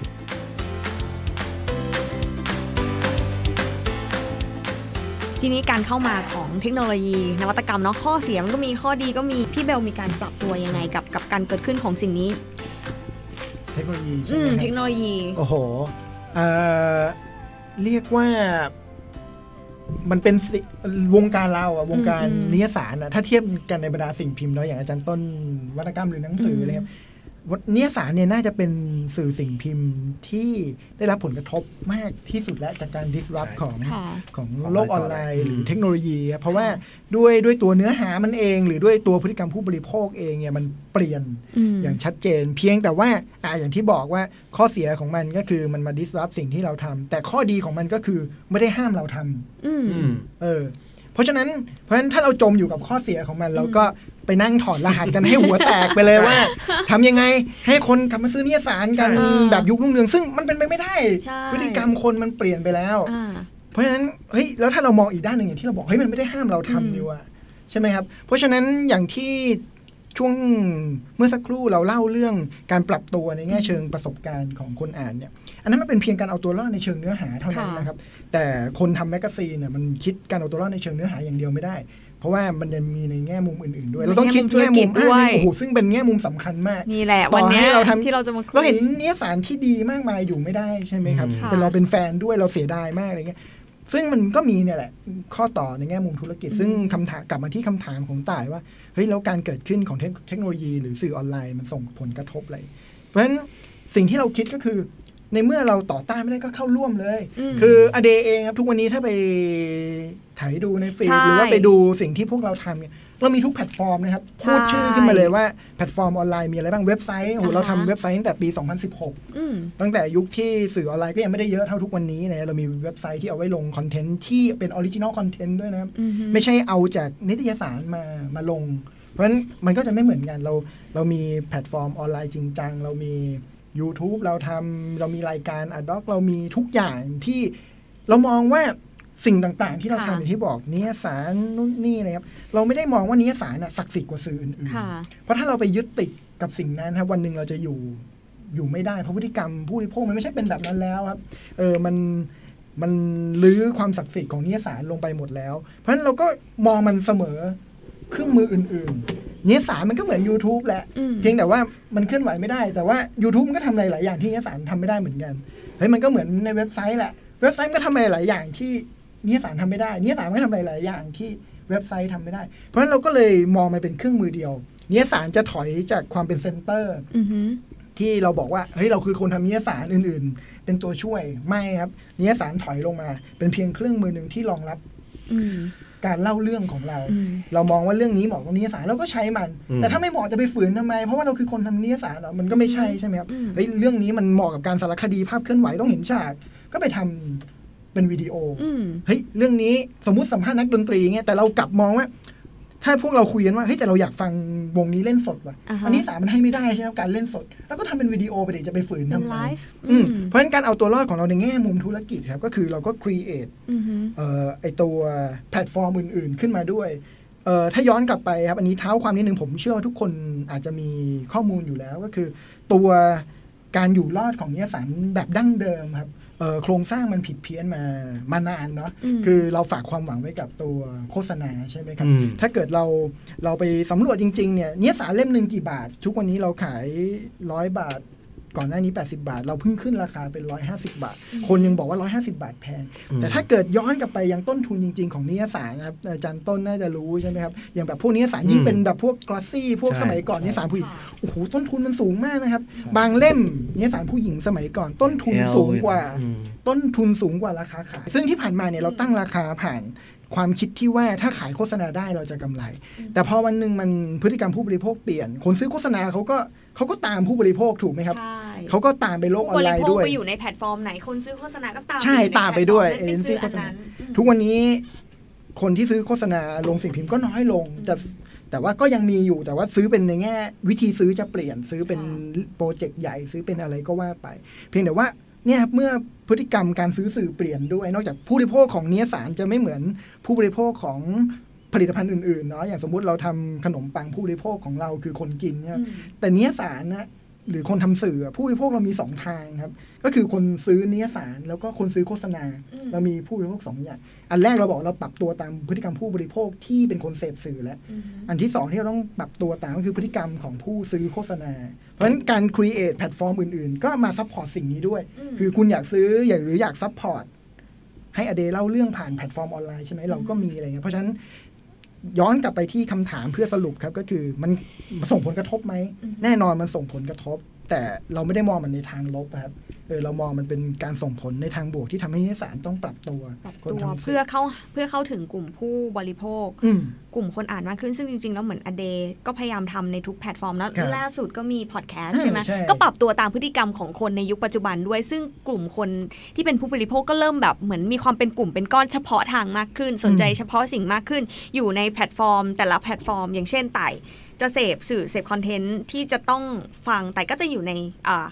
พอดแคสต์มากขึ้นอะไรประมาณเนี้ยครับเนาะอันนี้มันก็แบบเซิร์ฟความต้องการครับของผู้บริโภค ตัว branding อะถ้ามองเป็นการตลาด คือมันไม่ใช่ไปอยู่ในแต่ละแพลตฟอร์มแล้ว มันก็กระจัดกระจายนะ คือไม่ว่าคุณเสพแพลตฟอร์มไหนคุณก็ต้อง get ว่า เฮ้ย a day ทำพอดแคสต์มันจะเป็นพอดแคสต์แบบ a day นะอืมมันจะไม่เหมือนพอดแคสต์ของที่อื่นอเดทำ YouTube มันก็จะเป็น YouTube แบบ a day นะ มันจะไม่เหมือน YouTube ของที่อื่น ค่ะ อะไรประมาณนี้ครับค่ะตุ้ยแล้วก็ข้อดีอีกอย่างหนึ่งเนาะทุกวันเนี้ยพอมันพอสามารถแบบเอ่อโต้ตอบกันได้สองทางแล้วเราก็ได้รับ feedback จากคนอ่านได้เร็วขึ้น แล้วก็อืมไปใช้ประโยชน์ตรงนี้ในการไปปรับตัวไปพัฒนาคอนเทนต์มากขึ้น คือพูดง่ายๆ ถ้าเราวิเคราะห์แบบในเชิงเหมือนกับเอ่อในแง่ของอะไรล่ะ การตลาดมากๆเนาะอืมมันมันก็จะมีจุดหนึ่งที่ว่ามันไม่มี product อันไหนที่มัน มันมี range ที่ยาวพอว่าสบู่เด็กเนี่ยอาจจะดีสำหรับเด็ก แต่ไม่เหมาะสำหรับผู้ใหญ่อืมใช่ไหมหรืออะไรอะเสื้อผ้าเนี่ยคุณอาจจะเป็นสำหรับอ่าวัยรุ่น แต่ว่าก็ไม่ใช่ว่าคนทั่วไปจะใส่ได้อืมหนังสือก็อาจจะมีความคล้ายคลึงกัน ในมิติหนึ่งก็คือว่าบางเล่มมันก็เหมาะสำหรับคนอ่านกลุ่มหนึ่งแล้วจริงๆเนี่ยอาจจะพูดในส่วนของผมเนี่ยผมก็เพราะว่ามันมี selective อย่างนั้นอยู่เนาะ คนที่ชอบเรื่องรักเขาก็จะซื้อไม่กี่เล่มของผมอืมคนที่ชอบเรื่องแนวประวัติศาสตร์เขาก็จะซื้อไม่กี่เล่มของผม คือแบบว่าเนี่ยกูเรื่องรักของคุณเนี่ยฉันไม่อ่านฉันอ่านอ่าเรื่องแนวเนี้ยคือนึกออกไหมเพราะฉะนั้นเพราะฉะนั้นในแง่หนึ่งนักเขียนมันก็ทำงานในเชิงที่หลากหลายเนาะอืมอืมเพราะฉะนั้นเพราะฉะนั้นจะถามว่าโตขึ้นหรือไม่โตขึ้นเนี่ยคนละมันมันไม่ใช่ประเด็นเท่ากับแบบว่าเขาสนใจเรื่องอะไร subject แต่ว่าผมจะบอกว่าที่มันน่าห่วงมันคือวงการนิตยสารแมกกาซีน แล้วก็สื่อสิ่งพิมพ์เนี่ย ค่ะคือตรงเนี้ยผมคิดว่ามันมันมีบางอย่าง ซึ่งเรามักจะตีโจทย์แบบอามองว่าแมกกาซีนพอมันไม่มีโฆษณาเข้ามันคือจุดจบของแมกกาซีนและหลายคนก็ทำแบบนั้นนะ ซึ่งจุดเนี้ยผมมานั่งคิดว่า เอ๊ะแล้วพวกแมกกาซีนที่มันใหญ่อือฮึจริง ๆ ในโลกนี้นะมันคิดแบบนี้ไหมอืมเออคือคืออย่างเนี้ยอย่างอย่างอย่างผมผมอ่านโมโน c l เนี่ย ซึ่งซึ่งจริงเนี่ย Tyler Brûlé เนี่ยเขามาจาก Wallpaper เนาะก่อนที่เขาจะมาทำ สิ่งที่เขาทำก่อนหน้านั้นก็คือเขาทำพอดแคสต์นะอือฮึแล้วเขามีสถานีวิทยุของตัวเอง ซึ่งมันเป็นมันเป็นสถานีวิทยุซึ่งฟังได้ทั่วโลกนะเป็น international band อย่างเงี้ยแล้วสิ่งที่เขาทำก็คือว่า โอเค เขาพูดเรื่องเกี่ยวกับไลฟ์สไตล์ที่มันเป็นเรื่องอย่างที่บอกนะ เป็น globalize หรือเป็น cosmopolitan จริงนะเขาไปสำรวจเมืองน่าอยู่เขาเขาเป็นคนจัดแรงกิ้งทุกปีนะว่าเมืองไหนน่าอยู่ในโลกนี้ 10 อันดับนะบางทีก็เป็นซิดนีย์บางทีก็เป็นโตเกียว คือเขาก็ทำมาเนี่ยหนังสือแมกกาซีนมันก็ผ่านมา 7-8 ปีทำเสร็จแล้วเขาก็ออก Product ค่ะอย่างอื่นที่เป็นของ Monocle เช่นชุดเสื้อผ้า เพราะว่าจากการที่เขาไปเดินทางเนี่ยเขาไปพบว่ามันมีช่างทอผ้าที่ทำผ้าขนสัตว์ดีอยู่ในเอ่อญี่ปุ่นนะ ซึ่งทำปีละไม่กี่ผืน เพราะฉะนั้น Monocle เนี่ยซื้อเลยอือฮึคุณทอให้ฉันเนี่ย แล้วฉันขายในในสมาชิก Monocleเนาะพูดง่ายๆเขาก็เป็น shop ด้วยนะอืมเออคุณจะเห็นว่ามันจะมีโฆษณาของเขา อันนั้นอันนั้นเรื่องหนึ่งคือคือพูดง่ายๆเวลาเรามองว่าแมกกาซีนมันต้องอยู่ด้วยโฆษณาเนี่ยอืมเราพูดว่าจริง ๆ แล้วเนี่ยสื่อสิ่งพิมพ์ทั้งหมดเนี่ยสิ่งสำคัญที่สุดก็คือรายได้ถูกปะใช่เออส่วนมันจะมาจากอะไรเนี่ยไม่ต้องสนใจ สิ่งสำคัญที่สุดก็คือคุณต้องมีรายได้ คุณต้องไม่ขาดทุนอะอืมคุณต้องตั้งโจทย์แบบนั้นก่อน แล้วคุณค่อยคิดว่าคุณจะหารายได้จากไหน ไม่ใช่ว่าคุณตั้งโจทย์แบบว่าคุณต้องมีสปอนเซอร์ฉันเป็นแมกกาซีนน่ะนึกออกไหมอือฮึเพราะฉะนั้นเพราะฉะนั้นพอพอในภาวะที่เขา หนังสือพิมพ์หนังนิตยสารเขายอดมันอาจจะตกหรือมันทำอะไรไม่ได้เขาก็มีรายได้จาก shop รายได้จากพอดแคสต์อันนี้อันนี้เพราะว่าสำคัญมากก็คือว่าพอคุณมองตัวเองเป็น community เป็นสถาบันเนี่ยอย่างนักเขียนรายบุคคลยังทำไม่ได้นะ แต่อย่างพวกแมกกาซีนเนี่ยอืมเขาทำได้นะ ในแง่ที่ว่าถึงจุดหนึ่งอะต่ายลองนึกภาพว่า Monocle มันเดินทางไปทั่วโลกเนี่ยสิบปีเนี่ยหนังมีแมกกาซีนอยู่ ของเขาดีนะเขาจะหยุดอยู่ 2 ช่วงนะมัน July กับ August มันจะออกเล่มเดียว แล้วก็ September เอ November December อีกเล่มหนึ่งเพราะฉะนั้นปีหนึ่งเนี่ยพิมพ์หนังสือแค่10เล่มอืมสิ่งที่เขาได้คือเขาได้ข้อมูล เพราะฉะนั้นตอนนี้เขาเป็นคนขาย Big Data เกี่ยวกับรายละเอียดของโลกอะ่ะอืมเพราะผมสมมุติ ซึ่งมันเปลี่ยนไปแล้วนะอืมสมัยก่อนเนี่ยเราอยากได้ข้อมูลมีเดียเอเจนซี่เนี่ย ก็จะเป็นคนบอกว่าอะเราซื้ออเดใช่ไหมอืมแต่ปัญหาเดี๋ยวนี้มันไม่จำเป็นต้องพึ่งผ่านมีเดียเอเจนซี่นะมีเดียเอเจนซี่นี่เป็นส่วน ซึ่งผมว่ามันจะหายไปเรื่อยๆนะ ผมสามารถดีลกับเดโดยตรงนะสมมุตินะอืมผมบอกว่าผมกำลังจะออกผลิตภัณฑ์เกี่ยวกับวัยรุ่นอย่างเงี้ย ในฐานะที่อเดมนี่สายวัยรุ่นอือฮึคุณขายข้อมูลเกี่ยวกับวัยรุ่นไหมผมสิ ชุดหนึ่งผมมีอยู่เงินอยู่แค่นี้แสนหนึ่งอะไรที่คุณคิดว่าคุณจะหายให้ผมได้อืมนึกออกไหมอืมฮึ คือในที่สุดแมกกาซีนหรือตัวสถาบันสิ่งพิมพ์เนี่ยมันคอลเลก Data อืมทั้งหมด แล้วขาย Data ในฐานะของ Big Data ด้วยสำหรับ Data Scientist คือโลกมันเปลี่ยนแล้วนะใช่ไหมอย่างสมมุติว่าอ่าแมกกาซีนผู้หญิงอันหนึ่งทำงานเกี่ยวกับผู้หญิงมาทั้งเป็น 10 ปีอะอืมการที่ซื้อหน้านี้เนี่ย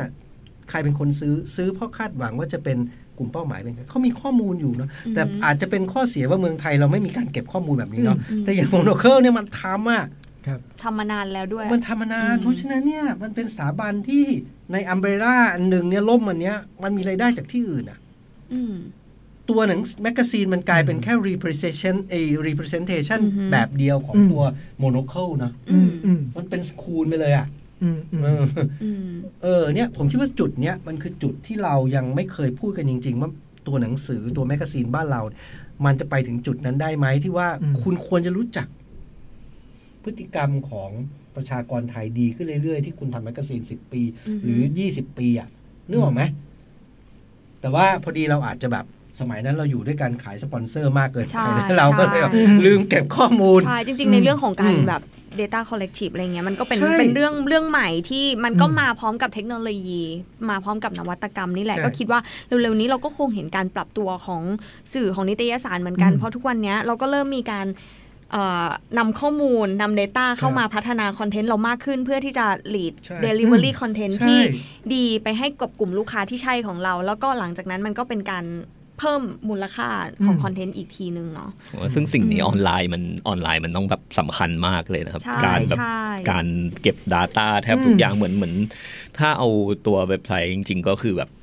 ผมผมไม่แน่ใจว่าอย่างของของพี่เบลอะในหน้าอืมออนไลน์เก็บแบบเก็บละเอียดไหมแต่อันนี้คือแบบเราเก็บหมดว่าแบบคนคลิกตำแหน่งไหน เหมือนยิ่งเรามีข้อมูลเยอะมากแค่ไหน เรายิ่งเอาไปทำอะไรกับกับมันต่อได้ที่สุดทำผมว่าอันนี้มันอาจจะเป็นข้อดีของของของเทคโนโลยีก็ได้บางที่ทำให้เราเห็นแบบเห็นอะไรที่มันแบบ user experience เออได้มากขึ้นอะไรพวกเนี้ยครับผม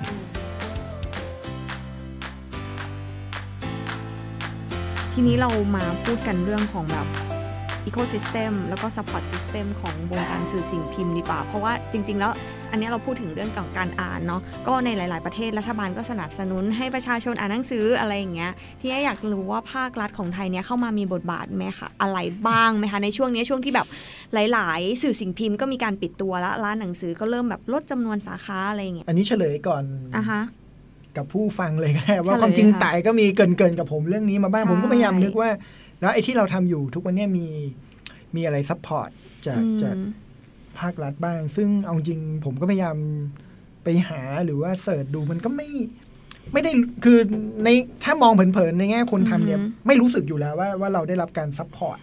จากภาครัฐเป็นพิเศษเพียงแต่ที่ผมไปหาเนี่ยผมพยายามไปหาว่าแล้วในแง่อื่น ๆ ในแง่แบบ ecosystem ของอืมของวงการสิ่งพิมพ์เนี่ยภาครัฐได้เข้าไป support อะไรบ้างไหมอืมในแง่โรงพิมพ์เขาได้ support เรื่องภาษีกระดาษหรือเปล่า หรือว่าในค่ะแง่ร้านค้าหรือในแง่ร้านหนังสืออิสระหรือในแง่อืมอื่น ๆ ที่เป็นตัวละครที่สำคัญเหมือนกันในการในการขยับขยายวัฒนธรรมการการอ่าอ่านขึ้นไปมันก็มันก็ไม่ค่อยเจอที่เป็นรูปธรรมอะไรต่างๆครับ ซึ่งก็สามารถตอบตายตรงนี้ได้เลยครับว่าค่ะเอาจริงแล้ววงการนิยสารซึ่งอาจจะเวลาถูกมองหรือถูกถูก ปฏิบัติต่ออะไรมันอาจจะแตกต่างจากวงการหนังสืออยู่บ้างนะครับ เพราะว่าอือฮึในมุมหนึ่งคือนิยสารก็คือเป็นสื่อสื่อสารมวลชนเนาะค่ะแต่ว่าหนังสือเนี่ยอาจจะถูกมองอยู่อีกหมวดหนึ่งเป็นเป็นเป็นสื่อเพื่อความบันเทิงหรือว่าสื่ออะไรอย่างเงี้ยครับ ซึ่งอืมมันก็อาจจะแตกต่างกันนิดหน่อยเพราะว่าถ้ามองในแง่สื่อสารมวลชนเนี่ยมันทีนี้มันจะมีสื่อออนไลน์และอืมมันจะมีอื่น ๆ ตัวละครอื่น ๆ ที่ที่อาจจะไม่จำเป็นต้องเลือกปฏิบัติต่อสื่อกระดาษแตกต่างจากสื่ออื่น ๆ หรือเปล่าถ้าจะ support ถ้ามองว่าสื่อสำคัญเนี่ย สื่ออื่น ๆ ที่ไม่ใช่กระดาษก็มีความสำคัญเช่นเดียวกันอืมหนังสือพิมพ์หรืออะไรหรือออนไลน์หรืออะไรก็ตามเลยเพียงแต่ตัวหนังสือเองมันอาจจะเห็นภาพชัดว่าในความเป็นสื่อกระดาษ อาจจะต้องมีวิธีในแง่ product มันต่างจาก product อื่น ๆ ชัดเจนเอออาจจะต้องมีวิธี support ที่แตกต่างอะไรอย่างเงี้ยมอืมเออนะครับก็อะตอบตายนั่นแหละคือคือไม่ไม่ได้มีการซัพพอร์ตเป็นพิเศษอืมโดยตรงต่อทางในในในแง่มุมค่ะวิทยาศาสตร์ครับ อย่างไม่ ชาวหนังสือเขียเล่นมชาวนักหงสือเขียนล่มมันมันมีมันมีสิ่งหนึ่งแต่ว่าหมายถึงว่า บางทีเราก็ต้องยอมรับว่าถ้าจะต้องการการซัพพอร์ตเนี่ย มันควรจะผ่านอะไรอืมฮึอืมกระทรวงไหนที่จะต้องดูแลใช่ไหมค่ะครับกระทรวงศึกษาธิการหรือกระทรวงวัฒนธรรมอืมอืมอย่างอย่างกระทรวงวัฒนธรรมเนี่ยเขาก็ support วงการหนังสือโดยการส่งเงินให้แปลอะไรอยู่เนาะหรืออย่างค่ะเราทำค่ายที่ใครเขาเคยมาอืมแต่ว่าถ้า support หนังสือเป็นเล่มๆเนี่ยมันก็ต้องเป็นรายๆไปเนาะค่ะ ซึ่งอย่างเช่น สสสอย่างเงี้ย คุณของงบเพื่อไปเขียนหนังสือเกี่ยวกับเรื่องของความขัดแย้งเรื่องอะไรเงี้ยอืมเขาก็มีเงินให้อืมถ้าถามเนาะแต่ว่ามันไม่ได้เป็นอะไรซึ่งมันถึงก็เป็นกฎ ซึ่งตายตัวว่าเขาต้องอืม support อะค่ะเออ คุณก็ขอไปอะ ถ้าครัเขามีงบเหลือก็ทำค่ะอืมซึ่งซึ่งจุดแบบนี้เนี่ย ผมคิดว่ามันก็เป็นสิ่งหนึ่งที่ที่น่าคิดว่า เอ๊ะมันคืออะไร ในแง่หนึ่งเนี่ยมันมันเคยมีอย่างที่เมื่อกี้เราคุยกันก่อนหน้าเข้านะว่า ครั้งหนึ่งรัฐเนี่ยเคยสนับสนุนการพิมพ์แมกกาซีน แล้วก็พิมพ์หนังสือพิมพ์ด้วยซ้ำเนาะค่ะในช่วงสงครามเย็นที่คุณธานินทร์ กรัยวิเชียรเนี่ยต้องการสู้กับคอมมิวนิสต์ก็มีหนังสือที่เป็นฝ่ายขวาเลยคือ อย่างนี้เช่นนิตยสารเอกลักษณ์ไทยคือพูดความเป็นไทยอย่างเดียวเลยว่าอืมประเทศไทยดียังไงอืมมีประวัติศาสตร์ยาวนาน หรือหนังสือพิมพ์ที่ pro ทุกเรื่องตั้งแต่ชาติศาสนาพระมหากษัตริย์อืมฮึแต่ถามว่าคุณอยากได้งบอย่างนั้นไหม ใช่ไหมในแง่ของซึ่งฟรีดอมสิ่งนี้มันก็หายไปถูกป่ะใช่ใช่คราวนี้สมมุติว่าอะผมเป็นรัฐบาลผมอยาก support a day จุดหนึ่งที่ผมต้องตั้งคำถามก็คือว่า แล้วแล้วมันจะได้อะไร ใช่ไหมอืมสมมติสมมุติผมมองว่า โอเค a day อาจจะเป็นตัวแทนของรัฐในการพูดถึงคนรุ่นใหม่ แต่ไม่ได้มีอิสระในการ generate content ในแบบเออของตัวเองถ้าออย่างย่างนั้นเต็มผมที่เอางบที่จะสนับสนุนอเดมาอืมให้เนี่ย สำนักงานศิลปะ วัฒนธรรม หรือใครไปทำ magazine อืมพูดกับคนรุ่นใหม่ดีไหมอืมอย่างว่านี่คือวิธีคิดของรัฐ อันนี้ผมจะค่ะบอกว่าค่ะนี่คือวิธีคิดของรัฐว่าค่ะเออถ้าอย่างนั้นลูกเอาเงินไปสิอืมแต่ปัญหาคือผมจะบอกว่าโลกยุคปัจจุบันโดยเฉพาะหลังโควิดเรื่อยๆเนี่ยนะความยุ่งยากของการทำอะไรต่อมีอะไรเนี่ย มันก็จะมีความยากในการว่า คุณไม่สามารถเข้ามาปุ๊บแล้วทำได้เลยเหมือนเมื่อก่อนแล้วนะอืม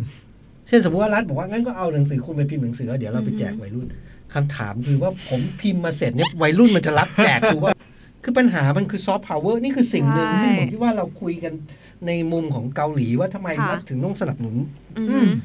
เพราะฉะนั้นเพราะฉะนั้นเพราะฉะนั้นวันนั้นมีคนมาบอกว่าไอ้คนเขียนบทในเกาหลีเนี่ยได้เงินเนาะได้เงินมหาศาลมากนะตอนละซีล้านรีส์ใช่ไหมอืซีรีส์อืมแต่ว่าได้เงินก็เข้าไปใช่ไหมคือ อย่างเช่น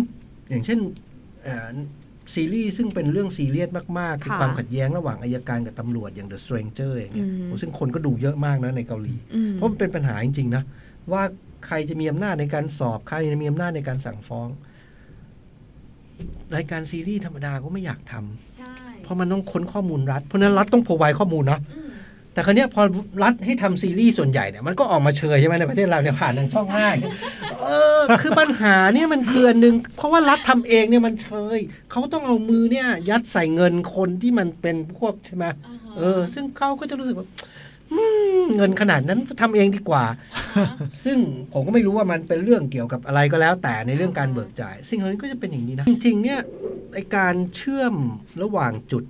ที่เราเรียกว่า connect the dot เนี่ยนะอืมตอนนี้คือปัญหาใหญ่มากเลยแทบทุกวงการ เพราะว่าอะไรรู้เพราะมัน disruption เนี่ยตัวรัฐเองเนี่ย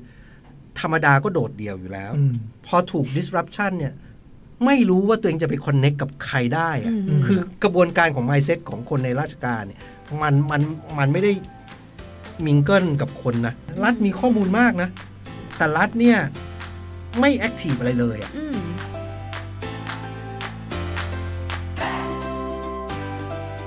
เรา move กลับมาที่ตรงนี้ดีกว่าเมื่อกี้ก่อนที่จะมา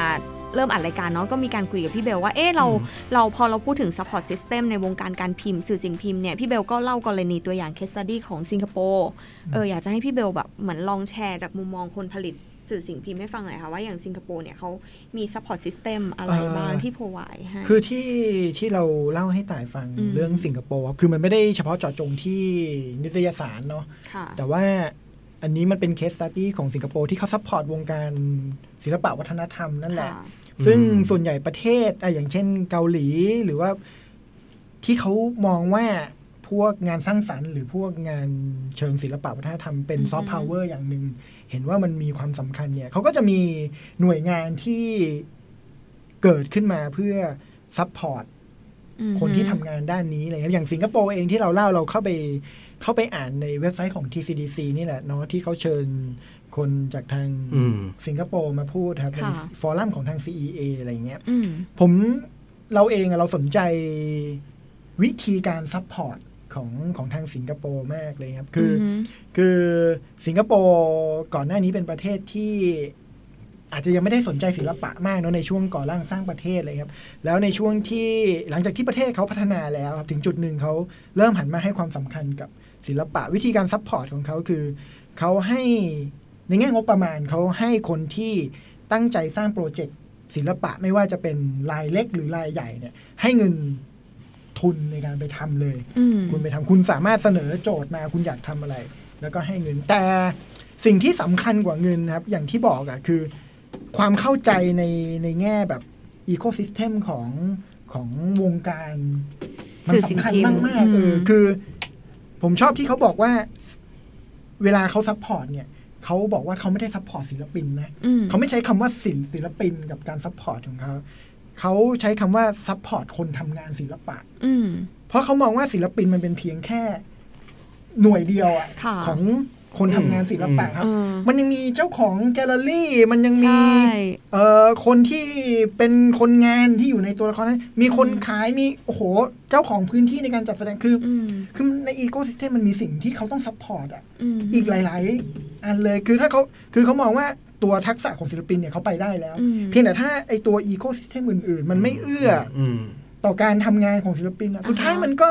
ก็ตายอยู่ดี ศิลปินจะกล้าสร้างงานที่มันหลากหลายได้ยังไง ถ้าอืมงานของเขามันขายไม่ได้ สุดท้ายเขาก็ต้องกลับไปสร้างงานที่มันขายได้ เพราะมันไม่มี ecosystem อื่น ๆ หรือว่าอืมคนที่ support อืมความคิดของเขาหรืออืมความเชื่อของเขาผ่านงานศิลปะอะไรเงี้ยค่ะเพราะฉะนั้นไอความเข้าใจของการ support ของของรัฐบาลสิงคโปร์เนี่ยผมว่ามันน่าสนใจมาก แล้ววิอีกอันหนึ่งที่ผมสนใจก็คือวิธีประเมินผลค่ะของการ support ของเขาครับ คือถ้าไปดูเนี่ยเขาไม่ได้ คือโอเค งานศิลปะหรือว่างานสร้างสรรค์ครับมันเป็นซอฟต์พาวเวอร์ในแง่ธุรกิจก็จริงอะไรเงี้ยอือฮึแต่ว่าศิลปสิงคโปร์เองครับเขามองว่าสิ่งเนี้ยนอกจากในแง่เชิงเศรษฐกิจแล้วอะมันยังเป็นเชิงสังคมด้วย เขาไม่ได้มองว่ามันเป็นเครื่องมือในการพัฒนาเศรษฐกิจอย่างเดียวอืมนึกออกปะเขามองว่ามันคือเครื่องพัฒนาสังคมด้วยแล้ว แล้วผมชอบที่วิธีประเมินผลของเขาที่เขาวัดเปอร์เซ็นต์มาอะไรเงี้ยมันมันมันเป็นแบบวิธีมองมองที่แบบน่าสนใจมากครับเขาประเมินผลยังไงคะพี่เบลเออ เขาเขาไม่ได้บอกว่า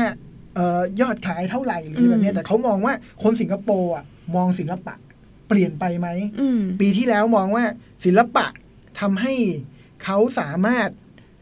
มองคนที่แตกต่างได้อือหืออย่างเข้าใจมากขึ้นกี่เปอร์เซ็นต์เพิ่มขึ้นกี่เปอร์เซ็นต์อะไรแบบเนี้ยคือเฮ้ยคือวิธีประเมินผลของเขามองว่าคนเนี่ยสามารถรับได้กับความแตกต่างอือฮึ มากขึ้นจากการเสพศิลปะเนี่ยมากขึ้นกี่เปอร์เซ็นต์ ซึ่งแบบเฮ้ยมันเป็นวิธีวัดผลที่น่าสนใจคืออมมันไม่ได้พูดถึงเรื่องเงินเงินทองทองอย่างเดียวแล้วอืมมันพูดถึงความเป็นมนุษย์อือหือที่มันพัฒนาขึ้นอืมจากงานสร้างสรรค์นะครับค่ะเออ ซึ่งเนี่ยไอสิ่งเหล่านี้มันจะเกิดขึ้นได้ยังไง มันต้องเข้าใจก่อนว่า ไอวงการต่างๆ เขาไม่ได้ต้องการการ support เพียงแค่การซื้อขายนะครับอืมคือไม่งั้นสุดท้ายมันจะกลายเป็นว่าอ่านลด ลดภาษี ถ้าเกิดคุณซื้อสิ่งนี้อืมคุณสามารถเอาไปลดภาษีได้เฮ้ยอย่างเงี้ยมันมันดึงดูดด้วยด้วยราคาแล้วก็อือหือแล้วถ้าคนจะไป support สิ่งนี้มันก็จะ support ด้วยแรงดึงดูดอีกแบบหนึ่งค่ะเออมันมันไม่ได้ support ด้วยความเข้าใจอืมจริงๆเลยครับอันนี้ก็เป็นเคสสิงคโปร์ที่เรารู้สึกว่าเอ้ยมันน่าสนใจนะประเทศวิธีคิดของของภาครัฐของเขาที่ปฏิบัติต่อสิ่งนี้ครับอือือืมมอืมแต่คราวนี้เนี่ยมันก็กลับมาที่ประเด็นที่ต่ายถามเนี่ยก็คือว่า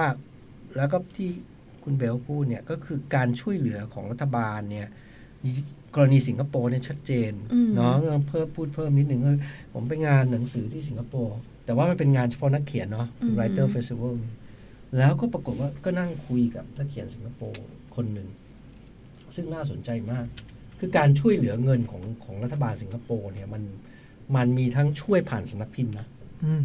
โดยเฉพาะสำนักพิมพ์ที่เป็นหัวก้าวหน้าที่พิมพ์พวกนักเขียนที่โนเนมอะอ่าฮะเอออ่าอ่า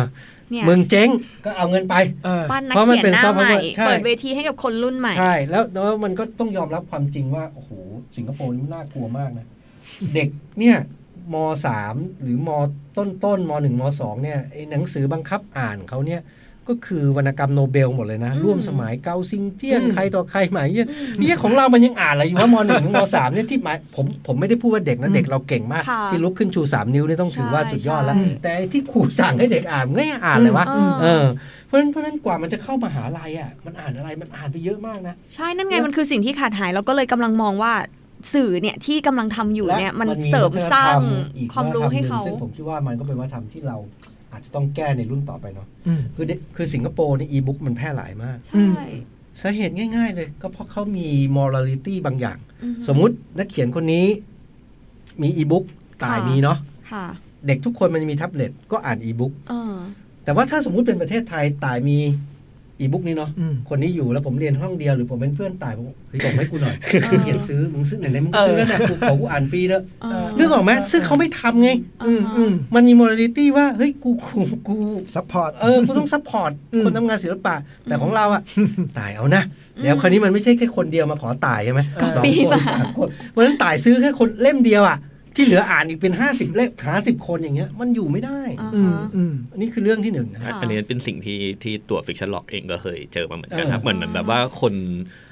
คนซื้อต่อให้นิยายบางทีตอนละสามบาทสี่บาทเขาก็จะรู้สึกว่า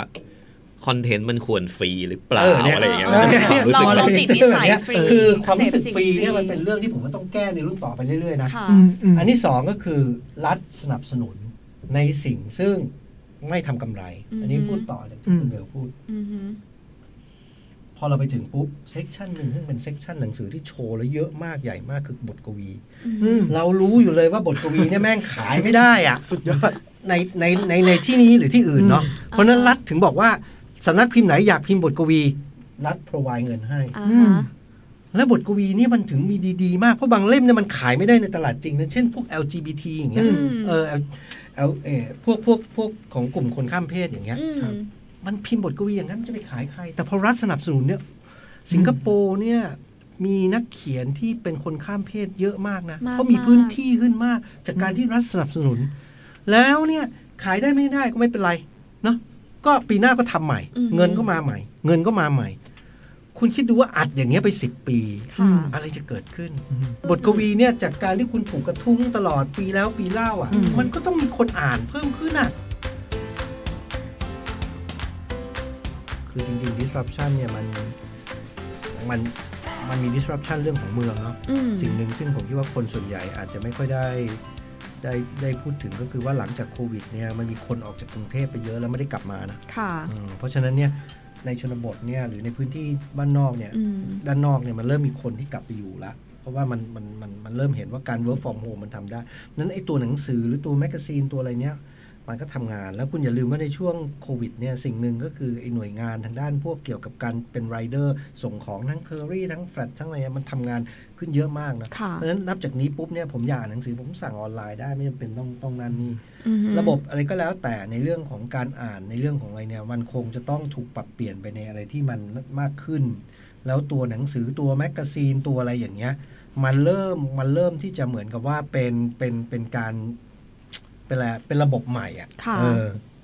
เพราะฉะนั้นก็คงต้องคุยกันค่ะ เนาะต้องคุยกัน แม้แต่วงการอาหาร ผมก็เชื่อว่ามันมีอะไรบางอย่างที่เปลี่ยนไปเพียงแต่ว่าก็ไม่ได้คุยกันเท่าไหร่ใช่ไหมค่ะ ใช่ไหมเชฟก็ทำกับข้าวอยู่หน้าเตาทุกวี่ทุกวันอืมร้านอาหารเปิดมา ก็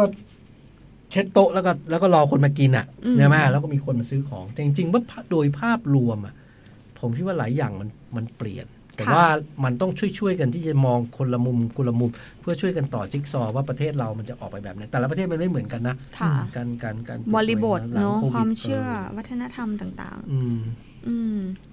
จริงครับหลัก ๆสำคัญนะคือสิ่งที่เราพูดกันวันนี้มันพูดภายใต้บริบทที่พวกเราเจอกันอยู่ในวันนี้เนอะอืมผมจริงมันมีอีกหลาย ๆ เรื่องที่อย่างอาจารย์ต้นพูดเรื่องการ disrupt อีกอืมครั้งหนึ่งอืมคือไอสิ่งที่มันโดน disrupt มาตั้งแต่ไหนแต่ไรแล้ว มันยังโดนโควิด เข้ามา disrupt วงการต่างๆนะไม่ใช่แค่เฉพาะสื่อสิ่งพิมพ์อะไรเงี้ยใช่เออเพราะฉะนั้นมันก็มีอะไรที่จะต้องทำความเข้าใจแล้วก็ปรับตัวไปเรื่อยๆครับเพราะฉะนั้นเราว่าสิ่งสำคัญมากเลยในการเอาตัวรอดอะคือ คือการปรับตัวไปเรื่อยอืมๆนี่แหละ มันไม่มีสูตรสำเร็จอีกต่อไปเนาะอืมเอค่ะอว่าแบบเฮ้ยทำเปิดเรื่องอืมแบบนี้ในสิ่งพิมพ์แล้วจะขายได้หรืออะไรแบบนี้ค่ะมันพฤติกรรมผู้บริโภคเปลี่ยนตามอืมสถานการณ์ต่างๆเนี่ยเพราะฉะนั้นมันก็นั่นแหละอืมปรับตัวไปเรื่อยๆ ครับอืมอืม ผมว่าเรื่องแบบนี้มันไม่มีโน้ตฮาวให้เราเรียนรู้ด้วยเนอะมันเหมือนแบบอยู่ๆโควิดเข้ามาแล้วแบบทุกคนไม่เคยเจอกันเลยแล้วแบบใช่ฉันต้องทำยังไง ต่อค่ะแต่ทีเนี้ยผมผมรู้สึกว่าไอ้ตัวความ ผมเชื่อว่าสักวันหนึ่งต่อให้เป็นออนไลน์เองออนไลน์มันก็อาจจะถูก disrupt ด้วยอะไรสักอย่างในสักวันหนึ่งอืมอีกอยู่ดีอะครับแล้วมันก็จะถูก disrupt ต่อไปเรื่อยๆเรื่อยๆอีกก็เสริมอย่างที่พี่เบลบอกครับ ก็คือแบบคิดว่ามันก็ต้องปรับตัวกันไปอะเนาะค่ะ ก็อืมวันนี้ทุกคนสรุปได้ดีมาก ๆ เลย เพราะจริง ๆ แล้ว Her Interview ในซีซั่น2นี่เนาะเราก็ชวนคุณผู้ฟังนี่แหละ มาฟังในเรื่องของการปรับตัวของแต่ละวงการนะคะ แล้วก็วันนี้นะคะขอบคุณทั้ง 3 ท่านมาก ๆ เลยค่ะ แล้วก็อยากจะให้คุณผู้ฟังนะคะ ติดตามเราไปเรื่อย ๆ ค่ะ ว่าใน episode ต่อไปเนี่ยเราจะชวนคุณผู้ฟังไปฟังในแง่มุมของการปรับตัวใน business industry ไหน วันนี้ขอบคุณมาก ๆ ค่ะ แล้วพบกันใหม่ค่ะ สวัสดีค่ะครับเย้ ขอบคุณค่ะ